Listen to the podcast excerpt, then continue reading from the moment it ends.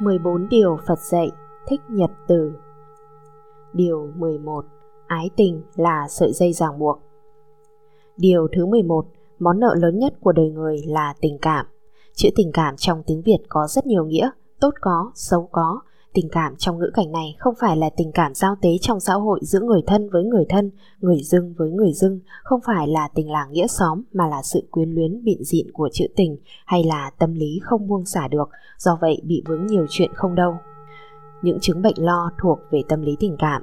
Người mẹ thường có thói quen lo, lo cho con từ thuở nhỏ, con lớn lên mẹ vẫn không an tâm, lo gần, lo xa, lo trong, lo ngoài, lo ngày, lo đêm, có nhiều việc ta chỉ cần đầu tư trong 2 giờ là làm xong, nhưng người có bệnh lo thì lo đến 2 ngày, thậm chí hai chục ngày, 2 tháng, vân vân.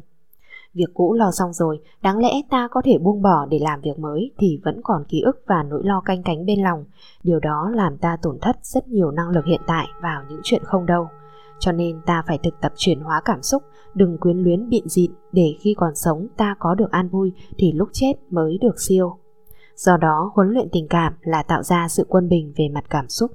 Dòng cảm xúc của con người có hai khuynh hướng, hạnh phúc và khổ đau. Đối với những việc hạnh phúc, ta có khuynh hướng bám chắc, muốn giữ hoài, gọi là lòng tham. Đối với những điều bất hạnh, ta muốn kháng cự, loại trừ và đẩy nó ra bên ngoài. Cuối cùng ta sống với hai phản ứng, hoặc là lòng tham, hoặc là sân. Bám víu thích thú và tư hữu hóa, nó thuộc về lòng tham. Kháng cự chống đối, loại trừ và thanh toán nó thuộc về lòng sân. Hai tâm pháp này có mặt nơi nào thì lòng si đồng lúc tồn tại và phát triển. Tham, sân, si là ba chân vạc của khổ đau, là nỗi ám ảnh khiến cho ta khó được an vui và hạnh phúc. Những người sống quá nặng về tình cảm lẽ ra phải quyết định, họ lại chần chừ do dự, tiến thoái lưỡng nan, cuối cùng thì cơ hội không còn nữa. Do đó thất bại tiếp nối không dứt, để chuyển hóa được tình cảm, Đức Phật dạy phải vận dụng niềm tin về nhân quả để dứt khoát thoát khỏi những tình trạng không vui. Có hai vợ chồng khoảng ngoài 50 tuổi đến gặp chúng tôi với tâm trạng rất khổ đau. Bà có 5 căn nhà ở Sài Gòn, ngoài ra đất đai ở các tỉnh cũng rất nhiều. Họ có hai đứa con, một đứa chuẩn bị cưới vợ, một đứa đã có gia đình và hai con. Căn nhà họ ở có 5 tầng lầu, họ phân phát cho mỗi đứa ở một tầng, có phương tiện đầy đủ. Dù vậy, những đứa con cũng không cảm thấy hạnh phúc anh con trưởng yêu cầu ba mẹ cho hẳn một căn nhà, bà bảo. Hãy chờ sau khi ba mẹ chết thì sẽ để lại di chúc cho con, cũng đâu có gì muộn. Bây giờ các con sống chung với ba mẹ cho vui, còn cái mà ở nhà riêng thì ba mẹ sống với ai? Nhưng anh con trai không chịu sống chung, cuối cùng nó không thèm nhìn mặt ông bà, khiến bà rất khổ tâm. Gặp lại bà tại chùa Xá Lợi, chúng tôi yêu cầu bà trả lời thật lòng thì mới có thể giúp bà được. Bà có thật sự thương hai đứa con không? Bà nói, nếu tôi không thương con thì thương ai bây giờ? Đó là điều tốt. Bà có thật sự muốn giao gia tài cho con khi bà chết hay không? Điều đó là tất yếu, con của tôi nếu tôi không làm di trúc để giao cho nó thì giao cho ai bây giờ? Ngoại trừ tôi không có con mới giao cho cháu. Vậy thì tốt lắm. Tôi trả lời, bà vừa xác định rằng bà rất thương hai đứa con và bà cũng có dụng ý. Và bà cũng có dụng ý. Và trên thực tế, bà cũng đã làm một tờ di chúc giao cho con tài sản đó rồi. Vấn đề còn lại bây giờ là thời gian.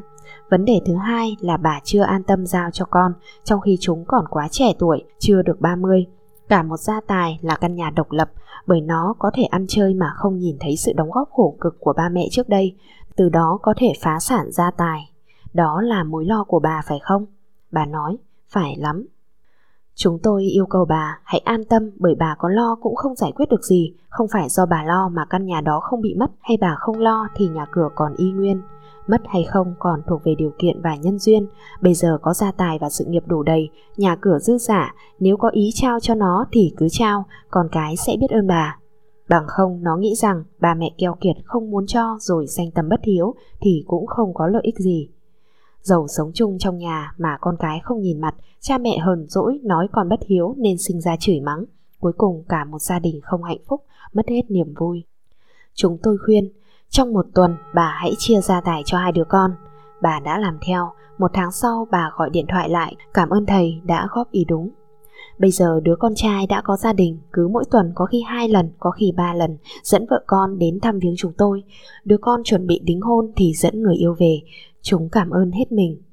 Như vậy, căn nhà này đã sử dụng đúng mục đích và lòng hiếu kính của con cái cũng được thể hiện trọn vẹn với cha mẹ.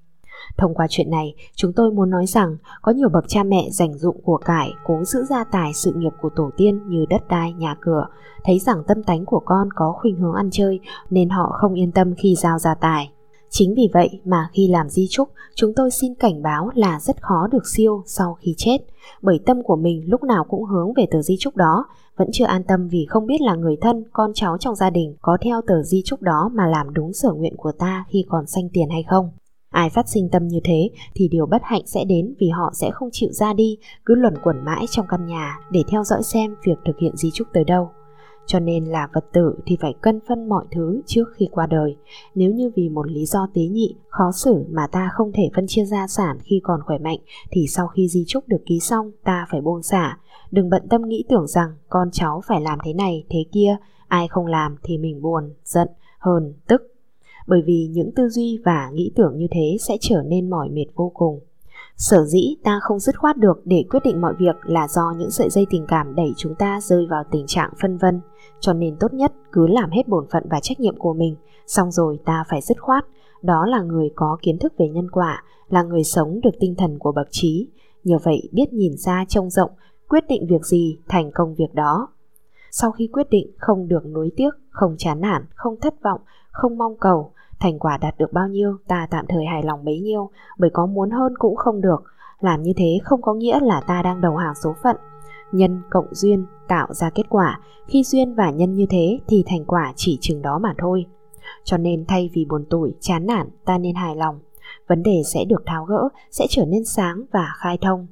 Ai sống nặng về tình cảm thì sẽ khổ đau, ăn không ngon, ngủ không yên do cảm xúc rất nhiều. Họ thường rất nhạy cảm, Đi ra đường, người ta nói bóng gió, nhiều khi nói ông A, ông B, mình lại có cảm giác là người ta ám chỉ, người ta nói xấu mình nên về khổ đau, ăn không no, ngủ không yên, chằn chọc băn khoăn, giấc chẳng lành. Người mà dứt được món nợ tình cảm sẽ được nhẹ nhàng, tinh tấn tu hành và giải thoát được khỏi luân hồi sanh tử. Có nhiều người có mối quan hệ vợ chồng thường lục đục, không tâm đầu ý hợp, đời sống tư cách đạo đức của hai người như một trời một vực, xa nhau thì buồn, mà gần thì khổ đau. Sau khi ly dị một thời gian rồi tái hôn lần nữa, cứ như thế cuộc đời lận đận, luận quẩn. Nhiều người vẫn biết đó là món nợ tình cảm do mình thích ngọt, thích ngon, thích bùi. Ai nói gì chiều theo ý ta thì thích, ủng hộ. Trên thực tế, nó đang biến ta thành nô lệ vì ta đang bị họ xỏ mũi, sai khiến bằng những lời ngọt mật chết ruồi. Cho nên người vượt qua được tình cảm thì sống bằng lý trí, việc nào cần thì làm, việc nào không thì không. Sống được như thế là đang trên đà hướng tới tự giác, là con người tỉnh thức, là người Phật tử thì phải có thói quen ứng xử như thế để được bình an. Hết chương 11, ái tình là sợi dây ràng buộc.